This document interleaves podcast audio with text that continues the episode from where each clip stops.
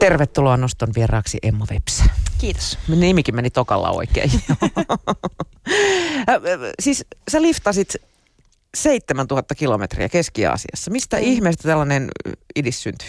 No 7350 okay. suurin piirtein, mutta tota, no, se lähti siitä, että mä halusin lähteä uudestaan Afganistaniin. Mä olin ollut siellä 2013 vuoden alussa hyvin nopealla vierailulla ja ensin ajattelin, että mä menen lentokoneella, mutta sitten mä oon tarpeeksi lentänyt elämäni aikana, niin päätin sitten, että menen maitse. Ja ää, ensin mun tarkoitus oli mennä Etelä-Kasakstanin asti junalla ja siitä jatkaa sitten bussilla eteenpäin, mutta sitten taas semmoiset, no sanotaanko näin, että tarpeeksi kauan naisena yksin matkustaneena, niin tuli taas näitä kommentteja, että, että eikö siellä Venäjällä ja eikö siellä ole niitä vaarallisia ihmisiä, että miten sä nyt sinne voit mennä ja yksin naisena vielä ja sitten mua vaan ärsytti niin paljon, että sitten mä sain päähäni, että mäpä näytän teille, että mä liftaan sinne. Että sittenhän näette, että suurin osa ihmisistä kuitenkin on aika mukavia, että se on hyvin pieni vähemmistö ja tahtoo toisille pahaa. Mm.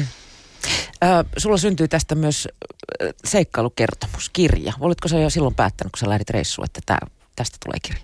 En. Mä en ollut päättänyt paljon hirveästi mitään muutakaan, että se oli hyvin tämmöinen niin kuin extempore niin kuin hetken mielijohteesta kerkäsin sanoa sen tarpeeksi monelle ääneen, niin en mä sitä oikein voinut perääntyä, vaikka tajusinkin, että oli talvi, että se ei ollut ehkä semmoinen kauhean hyvä, hyvä aika, mutta siis se ajatus kirjasta, kirjasta tuli sitten vasta myöhemmin ja itse asiassa kustantaja Ville Rauvolalta, että se ei ollut edes mun oma idea.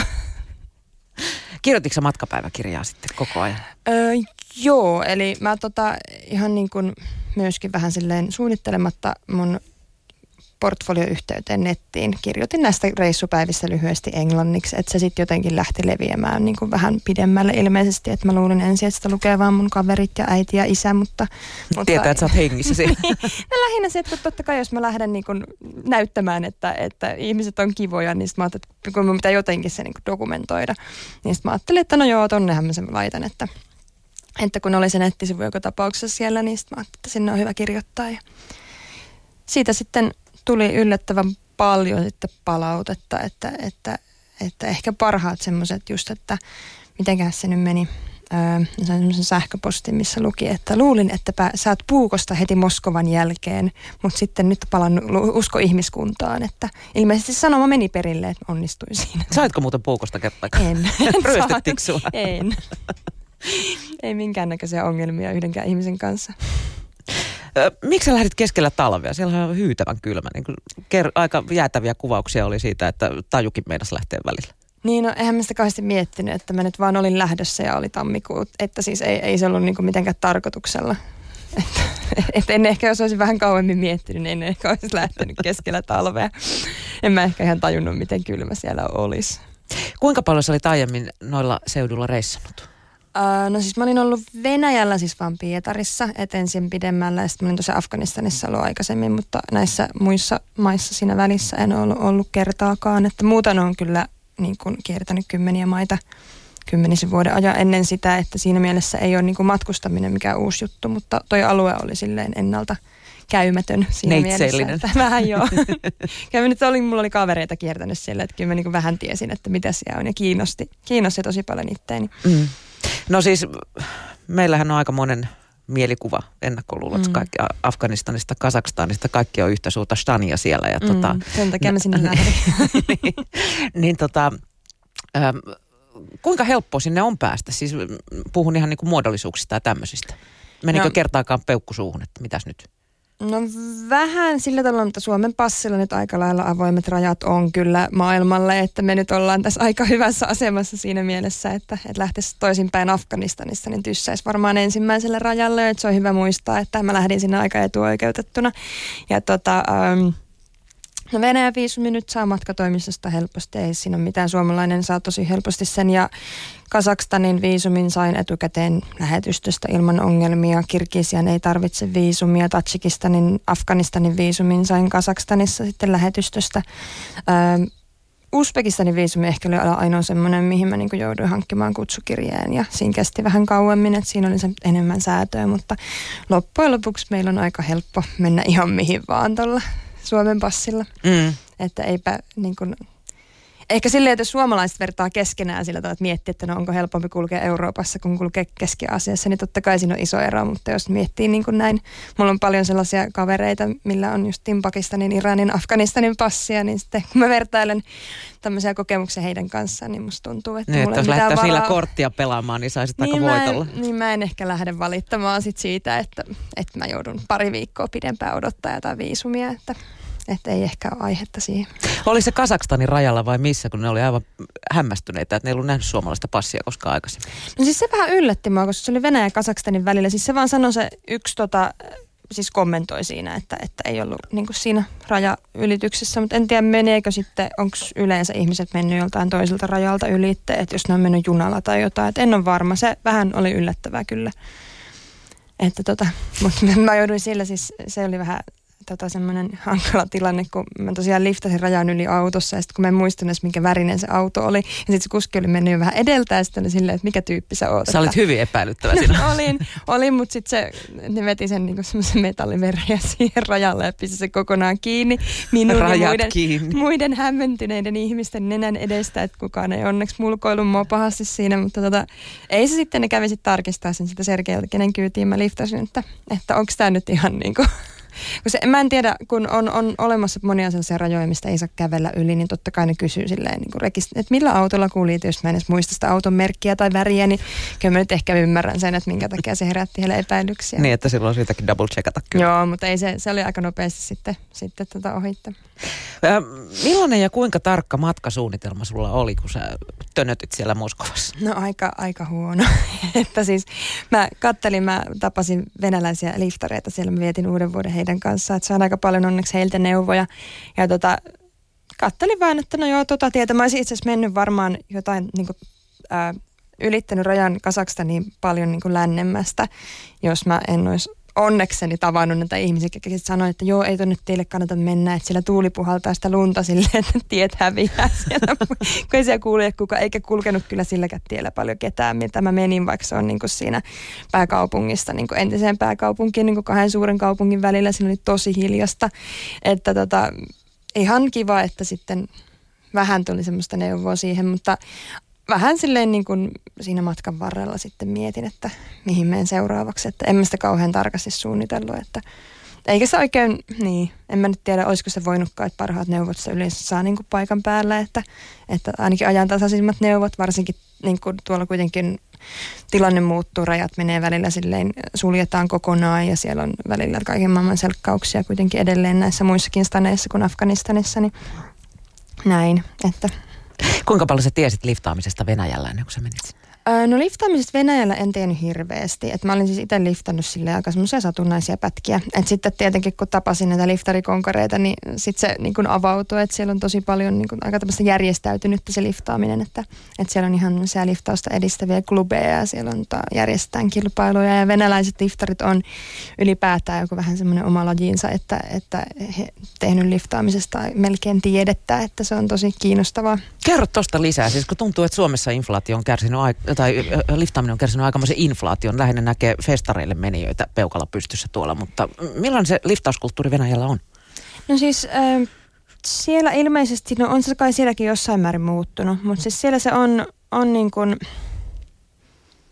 että mä näin siellä siis talvellakin, no tietenkään niin kuin toisiin liftareihin välttämättä törmää tien päällä, mutta kyllä mä muistan, kun mä olin yhden rekan kyydissä, niin mä näin toisenkin liftarin sillä talvella. Että se, jos siellä liftataan talvella ja sillä törmää toisen liftarin, niin eikä sillä aika paljon ole.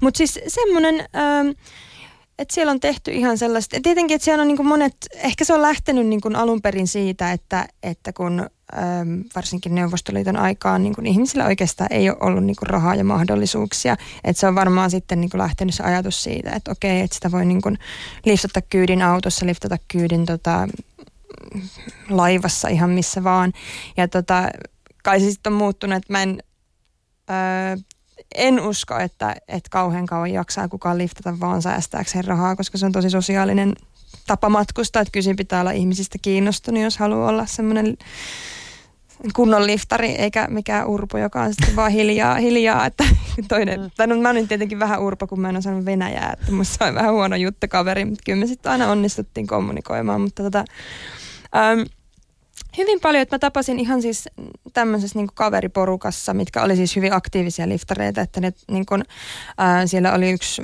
Afganistanissakin liftannut, tosi hän oli liftannut niin kymmenen vuotta aikaisemmin silloin, kun siellä oli hetken aikaa turvallisuustilanne ihan ok, että mähän tosiaan liftasin vaan Masari Sharifin asti, että ei, kyllä mä niin mietin, että katsotaan sitten mikä se tilanne on, mutta aika nopeasti mä niin kuin, en mä siis vakavissani harkinnut, että mä olisin siitä sitten lähtenyt Kabuliin ainakaan liftaamalla, että ehkä jollain bussilla olisin saattanut mennä, jos ei olisi ollut talvi, että se talvi oli vähän semmoinen aika muutenkin, mutta, tota, mutta ei siellä ole tällä hetkellä semmoinen tilanne, että siellä kannattaa maitse kauheasti matkustaa.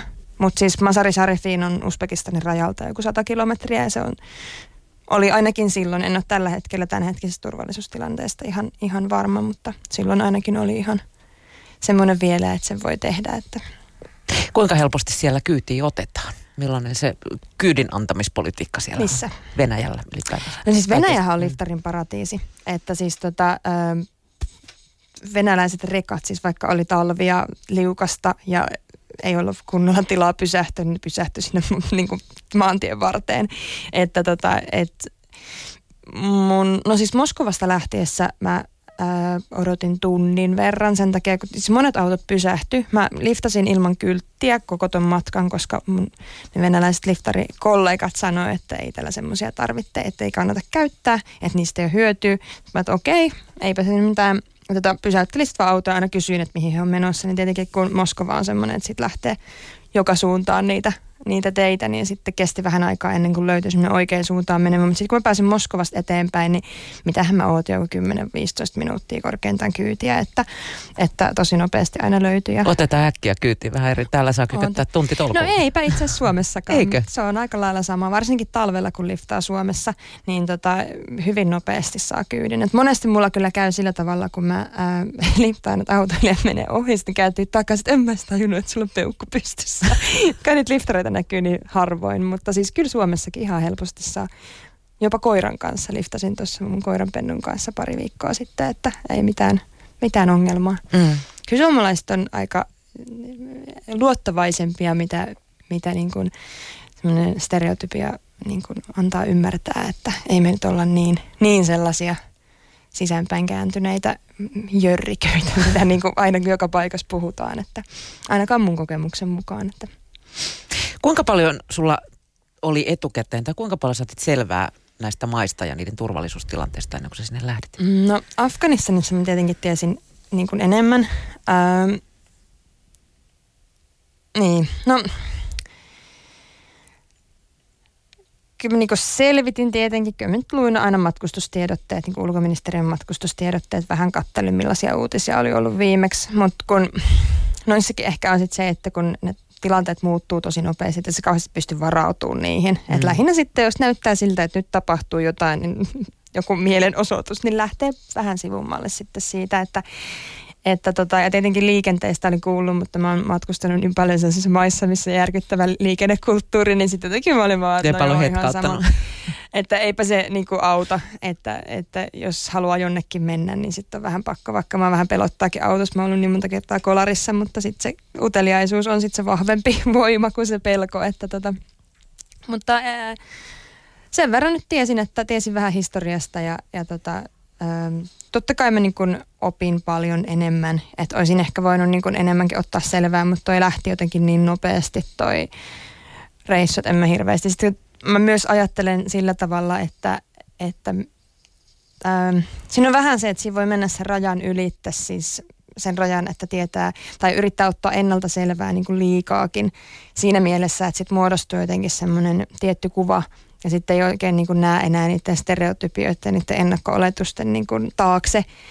Totta kai siinä on sitten se äärilaita, mikä mulla ehkä oli, että mä menin vaan silleen, että no mä menen nyt katsoa, mitä tuolla on. Happy että, camper. niin on vähän sillä tavalla, että, että kyllä mä nyt totta kai yritän, yritän aina vähän ottaa selvää niin kuin jostain semmoisista kulttuurisista niin kuin asioista, että et ei nyt esimerkiksi käyttäydy tavalla, mikä saattaa loukata jotain ihmistä. Mutta tota, en mä tiedä, mä yritin, yritin mennä sillä tavalla aika avoimin mielin, mutta väkisinkin sitä huomaa, että kiinnittää sit huomiota kuitenkin niihin semmoisiin niin stereotypioita tukeviin kuin niitä haastaviin piirteisiin siinä ympäristössä ja sen ihmisissä, että et, et vaikka sitä kuinka olisi sillä tavalla, että... Millais, millaisia ennakkoluuloja sulla oli? Ähm, no siis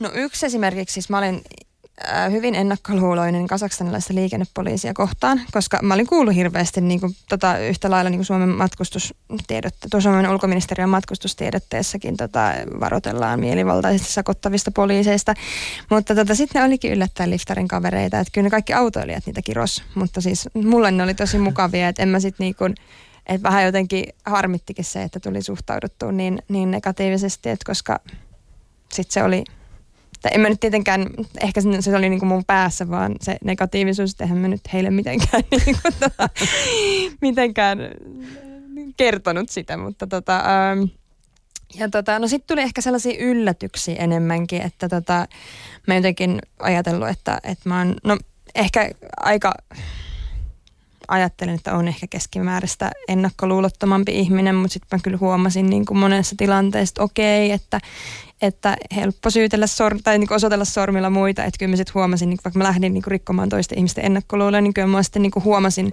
niin sellaisia tilanteita, missä mulla niin itselläkin tuli ne. Että esimerkiksi Venäjällä mä liftasin tämmöisen ä, Igor-nimisen miehen kyytiin, joka oli siis tulossa Itä-Ukrainasta, niin sota-alueelta.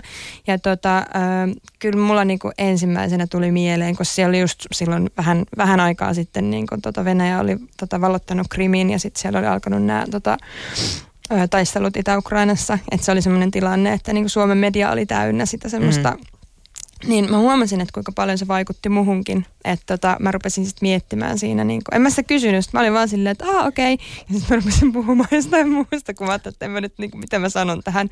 Että kun toinen sanoi, että, että kun kysyt, oliko se jossain lomalla, niin se sanoi, että ei hän oli niin sodassa. Sitten mä että okei. Okay. Että en nyt ihan tässä arvellut. Sotimasta täällä. tulin tässä näin. niin kuin, en mä tiedä, mä luulen, että hän ei ollut sotimassa, mutta siis se oli se ennakkoluulo, mikä mulla tuli. Että hän pysyi puhui jonkin verran englantia, mutta mä luulen, että mä oon saattanut ymmärtää myös jotain väärin siinä kohtaamisessa, mutta kyllä mun niin ensimmäisenä tuli mieleen, että onko se nyt joku näistä niin sotahulluista, kuka on sinne lähtenyt. Kyllähän mä tiedän, se oli silloin jo niin ihan yleistä tietoa, että, että tota, ainakin siellä on niitä vapaaehtoisia Venäjältä. Että tota, kyllä kaik, kaikenlaista sellaista kävi mielessä, että, että millainen tyyppi. Ja sitten just tämmöisiä mun mielikuvitus lähti oikein villin lentoon, kun sitten tuli radiosta vielä joku Leonard Cohenin biisi, missä lauletaan just jostain tulevaisuudesta ja murhasta ja kaikista maailman lopusta. Ja mä olin vaan siinä kattelin sitä lumipyryä. Dystopiat siellä tulilla. niin, mutta sitten hän olikin, sit hän olikin osoittautui kuitenkin ihan mukavaksi tyypiksi. Sitten oli ihan hyvä, kun tuli kuunneltua joskus kun sehän siinä liftatessa on hyvä, että siinä tulee väkisinkin niin kuin kuunneltua niin kuin tosi erilaisia elämän niin kuin katsomuksia ja ajatuksia, koska ainakin jos on yhtään kohtelias, kun on toisen autossa, niin ei ehkä sitten itse niin kuin tuo niin vahvasti er, niitä omia varsinkaan eriäviä mielipiteitä, että kun taas sitten jossain baaritiskillä ehkä tulisi Avauduttu. Niin, niin, että se on ihan eri lailla. Tietenkin mulla on nyt sitten se kielimuurikin siinä, että mä vielä olin entistä varovaisempi, että mä niinku, kun hän otti se hyvin henkilökohtaisen tilanteen. Hän oli siis hyvin vahvasti niinku myötäilin tätä Venäjän niinku virallista näkemystä, näkemystä tässä ja oli justiin palannut hautaamasta äitiään, että se oli jotenkin semmoinen hyvä muistutus itselle, että että tota, en mä nyt itsekään ehkä ole sitten niin ennakkoluuloton ihminen kuin, kuin voisin olla, että, että tota, ehkä semmoisista tärkeimmistä opetuksista tuollakin matkalla. Mm. Öm, ennen kuin sä lähdit tuonne reissulle, niin tuliko mm. hirveästi ihmettelyä ja varoituksia? Nainen yksin liftaamassa keskiasiassa. No niitä tulee aina siitä lähtien, kun mä lähdin ekan kerran yksin reissuun, että, että tota, jotenkin se vapaasti maailmalla liikkuva nainen pelottaa ihmisiä niin hirveästi, että sitä on pakko. Siis on kuullut semmoisiakin kommentteja, että että älä sitten valita, kun se raiskataan. Ja, ja että turha tulla marisemaan sitten. Niin. niin, ja sitten mä jotenkin, mulla menee semmoiset niin toisesta korvasta sisään ja toisesta ulos, että koska eihän se, mä tota, niin, että eipä se maailma siitä sen turvallisemmaksi muutu, että jos, jos tota, naiset jää vaan kotiinsa. Että tota, e, en mä tiedä, siis sitä tulee koko ajan ja se tulee jatkuvasti. En tiedä kuinka paljon sitten kyllä varmaan niin kuin jotkut muutkin se saa kuunnella, mutta mä jotenkin, kun se on aina joka paikassa, että no siellä on vaarallista ja täällä on vaarallista. Ja kun se liittyy niin semmoisiin niin kuin, mä en, mä en itse jotenkin, ähm, musta se on niin absurdia, että mä pelkäisin jotain ihmistä ihan vaan sen takia, että mä en tunne sitä. Että jos ei siinä ole mitään muuta syytä, että hän käyttäytyisi epäilyttävästi tai niin kuin lähtökohtaisesti pelkäisin vaan ihmisiä, niin musta se on jotenkin niin käsittämättä, että mä en, mä en vaan niin kuin kykene siihen. Et sen takia mä en oikein jaksa kuunnella niitä semmoisia kommentteja. Mm. Mitä sä Emma tältä reissulta odotit? Millaiset odotukset sulla oli, kun sä lähdit sinne? Mm. No, mä toivoin tietenkin, että kaikki menisi hyvin, että, mä niin kun, että se menisi, kun mä lähdin tosiaan niin todistelemaan sitä, sitä niin kun universaalia hyvän tahtoisuutta ja sitä, että, että tota, se on hyvin suuri enemmistö, mitkä ihmiset on ihan tosi kivoja ja tavallisia tyyppejä, niin totta kai mä niin kun, mutta eihän mä voinut tietää, että kyllä mä vähän niin kuin jännitti tietenkin se, että onnistuuko se liftaaminen, että en mä ollut liftannut noin pitkään matkaa ja ää, niin, toivoin, että mä pääsen perille mutta ehkä se meni lopulta paljon helpommin, mitä mä kuvittelin. Että se oli yllättävän paljon helpompaa ja, ja mm, niin, sain sieltä mitä halusin. Että kyllä mä sitten löysin sen, mitä mä lähdin etsimään. Että, että tota, niitä mukavia tyyppejä, jotka ihan niin kun, ehkä vielä enemmän, enemmän sitä semmoista niin vieraanvaraisuutta ja ystävällisyyttä. Ja että mä en ehkä osannut niin odottaa sitä mittakaavassa – että se niin kuin yllätti vielä enemmän, enemmän se sitten, mitä mä niin kuin ennalta kuvittelin, vaikka mä olin törmännyt tietenkin kivoihin tyyppeihin niin kuin aikaisemminkin, kun olin matkustanut, että liftannut tosin aika vähän, mutta, mutta kuitenkin, että Ihmettelikö ne siellä, että mitä ihmettä Suomi tyttö liftailee pitkin aroja täällä? Venäjällä ei niin, no siellä ihmeteltiin enemmänkin sitten mun tota matka päätepistettä, että se oli ehkä sellainen, mutta sitten oli kyllä jotain tyyppejä, jotka oli silleen, että niin, että jatkaksa Uzbekistanista Afganistaniin, että niin kysy sitä, mutta mistä sä niin ton arvasit, että, että tota, mutta kyllä, ja sit varsinkin sit siellä loppuvaiheessa, että on, äh, Venäjällä on tosi vahva niin liftauskulttuuri. Kasakstanissa se on vähän 50-50 sille, että, että tota siellä piti jo varmistella sitten, että onko kyseessä kansantaksi vai niin kuin liftaus, että mä varmistin sen, että meillä on niin kuin sama käsitys, koska siellä myöskin kuka tahansa autoilija voi olla taksikuski. Mm. Eli, eli niin kuin se tavallaan se niin kuin liftaaminen ilmaisena matkustusmuotona ei ole niin itsestäänselvyys, että siellä on liftarin vastuulla se, että se selvittää sen ennen kuin menee autoon. Et siellä monesti ihmeteltiin ja Uzbekistanissa sain odottaakin aika paljon, koska tuntuu, että siellä menee vain takseja siellä, siellä teille, mutta pisin odotus taisi olla, mä olin palaamassa, kun mä tein semmoisen kierroksen siellä niin palaamassa Afganistanin rajalle takaisin ennen kuin mä ylitin sen, niin sen viimeisenä päivänä no viisi tuntia, että se oli semmoinen pisin pisin odotus. Olis, olis toi reissu muuten kallis? Menikö sulla paljon rahaa siellä? En muista. kolme kuukautta pyörit niin. No siis mi, mitä nyt, niin kuin mä en nyt hirveästi törsää muutenkaan, että mä elän silleen aika, en mä niinku nauti mistään shoppailusta. Et siis mitä nyt niinku Ei meni... visa vinkunut. No ei visa vinkunut, että en, en nyt enää muista. Tietenkin viisumeihin meni, että mm. niin kuin esimerkiksi Uzbekistanin viisumista maksoin niin kuin melkein 200 euroa. Että siis tällaisiin asioihin Afganistanin viisumiin meni kanssa, kun mä... Mutta nyt, nyt en, budjettia en, en lähde muistamaan. Se on ehkä semmoinen asia, mitä mä en myöskään niin kuin, kun mä haluan korostaa sitä, että mä en liftaa säästääkseni rahaa, mm. niin mä en ehkä halua sit niin kuin tuoda, tuoda sitä semmoista näkökulmaa siihen, että koska mä uskon, että jos joku lähtee liftaamaan varsinkin tuosta pitkää matkaa vain säästääkseen rahaa, niin, niin tota se ei ehkä, ehkä siinä voi olla, että ei halua enää ikinä liftata, koska sitten se tulee, se on aika rankkaa niin se sosiaalisuus siinä, että kyllä mä välillä kaipasin, että mä halusin olla vaan ihan yksin, että se tuli aika silleen voimakkaasti, semmoinen hiljainen suomalainen heräs jostain mun pelättävä ulkokuori niin sisältä, että, että tota, näin, mutta siis loppujen lopuksi sitä, sitä välttämättä liftaamalla itse asiassa ei säästä rahaa, koska sitä just tulee syötyä jossain niin kuin huoltoasemilla ja tällaista, mm. että ei se välttämättä ole sitä. Mutta nyt, nyt täytyy sanoa, että en kyllä hirveästi edes muista mun budjettia. Että aika pieni se on ollut niin kuin aina, mutta tota. Joo, no siis sä oot ainakaan asunut mm. missään, missään viiden tähden hotelleissa. Sä asuit hostelleissa ja tota, sitten sä sohvasurffasit. Millainen sohvasurffauskulttuuri tuolla päin maailmaa on?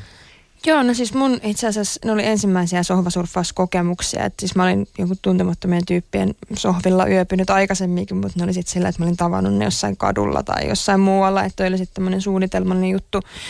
Ja sitten mä ajattelin, että no joo, että kun mä lähden tällä, tällaisen reissuun, niin totta kai mä niinku haluan yöpyä myös paikallista ihmisten luona. Että kyllä se ihan eri tavalla...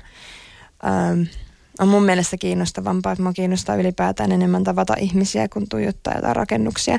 Ja sitten siinä hostellissa tai hotellissa yöpymisessä niin kun, yöpymällä niin kun jää hirveän helposti jumiin semmoiseen turistikuplaan, vaikkei sitä välttämättä tajuukaan. Mutta tota, Venäjällä aika helposti, niin kun, siellä aika paljon sohvasurffaa, että venäläiset tietenkin matkustaa paljon omassa maassaankin ja niin kun matkustaa sohvasurffaten, että kun se voi aika pitkän matkan matkustaa silleen, että ei poistu kotimaastaan, että se on sen verran isompi kuin Suomi, mutta tota, oikein hyvin, että Venäjällä kaikki, eikö hetkinen, ensin kun mä saavuin Moskovaan, niin mä olin pari yötä hostellissa, mutta sitten sen jälkeen mä olin Venäjällä aina niin paikallisten luona.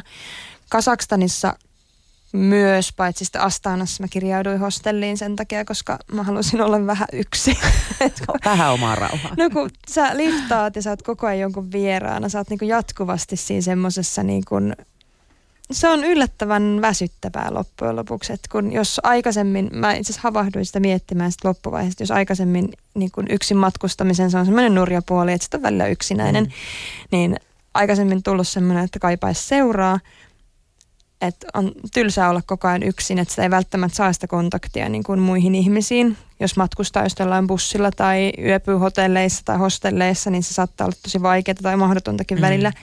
Niin tota, se oli tosi yllättävää mulle, että mä olin sillä, että mä haluan olla hetken yksin. Se oli ihanaa kävellä siellä Astanan tosi kylmillä kaduilla, mutta sillä tavalla, että mä, kukaan ei katsonut mua kahteen kertaan, että mä sain olla vaan ihan keskenäni. Sitten sen jälkeen taas alkoi kaipaamaan seuraa, mutta tota, sohvasurffaus on siinä mielessä, mä oon nyt sitten itse Suomessa ollut myös majoittajan roolissa. Se on tosi kiva tapa niin kun, tutustua erilaisiin ihmisiin ja, ja tota, yhtä lailla kuin liftaaminenkin, tietenkin se on aika suunnitelmallista, että siinä niin sovitaan etukäteen ja sä tiedät tavallaan niistä ihmisistä, että siinä ei ole niin sattuman kauppaa, mutta Millaisia eroja Emma sanoista Keski-Aasian valtiosta löysit? Mm. Meillähän ne näyttäytyy, niin kuin mä sanoin, tuossa yhtenä isona stanina siellä. No siis nehän on tota, Neuvostoliiton raja- tai hajoita ja hallitse politiikan niin kuin seurauksena syntynyt ne kansallisvaltiot sinne, että, että tota, että eihän ne mene sillä tavalla ne kielelliset tai kulttuuriset erot niiden rajojen mukaan, että jossain mm. ne on niin kuin, aika lailla niin kuin luotu tyhjästä koska siis äh, pois lukien Tatsikista, missä on niinku persiankielinen kansa, mutta nämähän on niinku turkkilaisia kansoja, niin Neuvostoliittohan silloin pelkäs, että ne yhdistyy niinku Neuvostoliittoa vastaan. Ja ajattelin, no joo, että kerrotaan niille, että nyt tässä niinku, pistetään rajat, että erotetaan heidät toisistaan, niin sitten on, että nykyään siellä on aika tulehtuneet välit, välit tota, ainakin Tatsikistanin ja Uzbekistanin välissä ja myöskin Uzbekkien asema Kirgisiassa esimerkiksi on tosi huono. Että tota, semmoisia Mm, no sit muita ehkä että Uzbekistanissa ei ollut enemmän, niin. Siellähän on se historia enemmän sitten tämmöistä niin kuin maa, maanviljelymeininkiä, että sitten on pa- paimentolaisia sitten tota Tatsikista, ää, anteeksi, Kirgisiassa ja Kazakstanissa, mutta tota, no tietenkin varallisuusero, että kun Kasakstanissa meni Kirgisiaan, niin kyllähän se ihan selkeästi, niin kuin Kasakstan on kuitenkin aika, vaikka sielläkin nyt on menossa talous alaspäin, mutta tota, aika niin kuin hyvinvoiva valtio, ainakin keskiluokallahan sillä on mennyt tosi hyvin, mm. että sitten Kirgisia taas on ihan riippuvainen näistä ulkomailta tulevista rahalähetyksistä, että tota, ja niin, no en mä tiedä, ihmiset on loppujen lopuksi aika saman, samanlaisia ja öö, se kieli tavallaan, että kun ne, no monet puhuu venäjää, mutta myöskään ne paikalliset kielet, vaikka nekin on sillä tavalla, että niillä on tehty semmoiset kirjakielet, että ne on myöskin vähän eroteltu toisistaan ja, ja näin, mutta tota, ei, ei, ei ne mun mielestä ollut sellaisia... Ähm, mä ymmärrän sen, että mistä se johtuu, että niitä pidetään semmoisena yhtenä stanina. Totta kai niin kun, sitten kun niissä tuli itsenäisiä niin kun Neuvostoliiton romahtamisen jälkeen näistä valtioista, niin silloinhan sitä on niin kun ruvettu sinne historiaan katsomaan niin sitä kansallisidentiteettiä mm. hakemaan. Eli Tatsikit katsoo sinne samaan eli imperiumiin ja Uzbekit Timur lenkkiin sun muualle, että sieltä nähdään sitten jotain sellaista. Mutta kyllä mulla esimerkiksi Tatsikistanissa tota, tämmöinen Mahina, Mahina-niminen nainen, kenen luona mä yövyin siellä pääkaupungissa, niin sanoi sitä, että esimerkiksi Uzbek tatsikkien ja tatsikkien välillä ne kaikki riidat ja kaikki on niinku politiikkaa. Että loppujen lopuksi niinku ihmiset on aika samanlaisia, että on hyvin samankaltainen kulttuuri ja, ja tota, näin, että onhan ne vähän keinotekoisia, mutta toisaalta siinä on jo sen verran aikaa, kun ne keinotekoiset rajat on luotu, että kyllähän siitä on sitten alkanut muodostua sitten semmoisia jonkinnäköisiä juttuja, mutta ei, ehkä jos puhuisin jotain niistä kielistä, niin ehkä sitten pystyisin huomaamaan jotain eroja, mutta, mutta tota,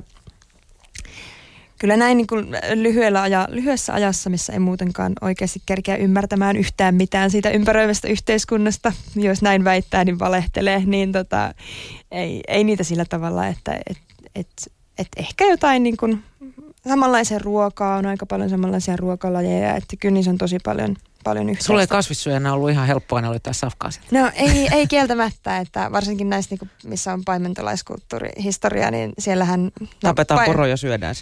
No ei ihan poroja siellä, siellä asti etelässä mennyt, mutta siis tota, ö, oli just joku lampaanliha tai tällainen, koska jos sä elät semmoista kiertolaiselämää, niin ei se puutarha kauhean helposti kulje mukana.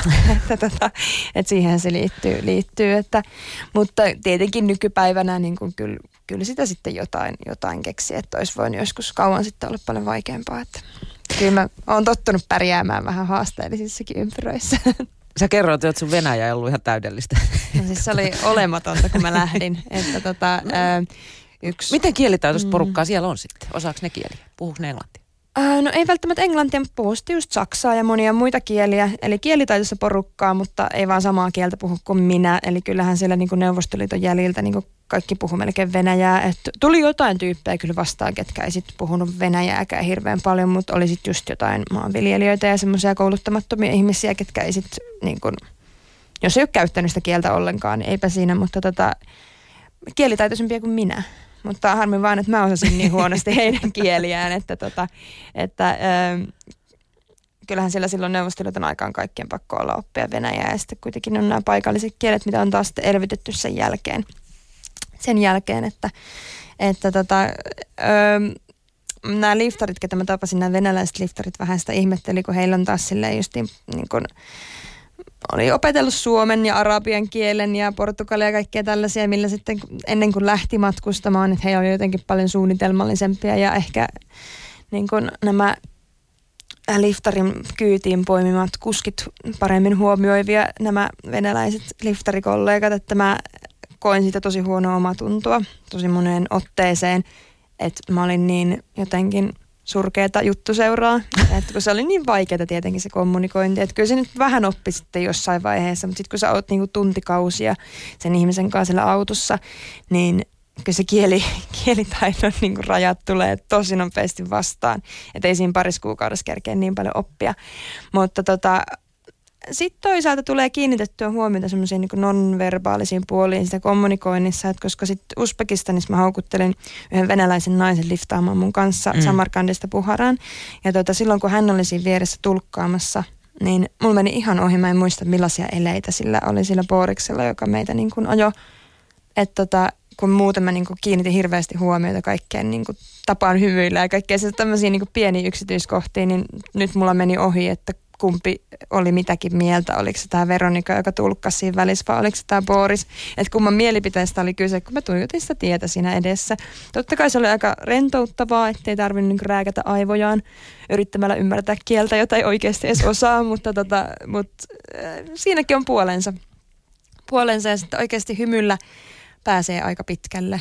Ja sitten mun yksi iranilainen ystävä itse asiassa sanoo sitä, että, että hänen mielestä se on aika hauskaa – että se kohtaamiset lähtee tavallaan, hänkin liftaa tosi paljon. ja hän niin kun sanoi sitä, että, että kun ihmiset rupeaa nauraan sille hänen mimiikalleen heti siinä kohtaamisen alussa, niin se on niin tavallaan paljon parempi alku sille keskustelulle kuin se, että yrittää jotain sönköttää niin huonolla kielitaidolla. Että kun se lähtee semmoisesta niin positiivisesta, että musta oli jotenkin kauhean ihanasti ajateltu, niin sitten rupesin miettimään sitä, että eipä se nyt ehkä ollut multa niin urpoa Ainakin mä kovasti yritin, mutta en tiedetänkään tiedä, mitä nämä kuskit sitä ajattelivat. Että voi olla, että jotain ärsytti, mutta kaikki ei edes haitannut. Ne puhu mulle venäjää ja mä olin Sinä siinä. hymyilet. Mä olin siinä, mutta toisaalta ehkä se on hauska puhua jollekin, kuka ei väitä vastaan. Kiitos, kun pääsit noston vieraaksi Emma Websa. Oli mukava tulla.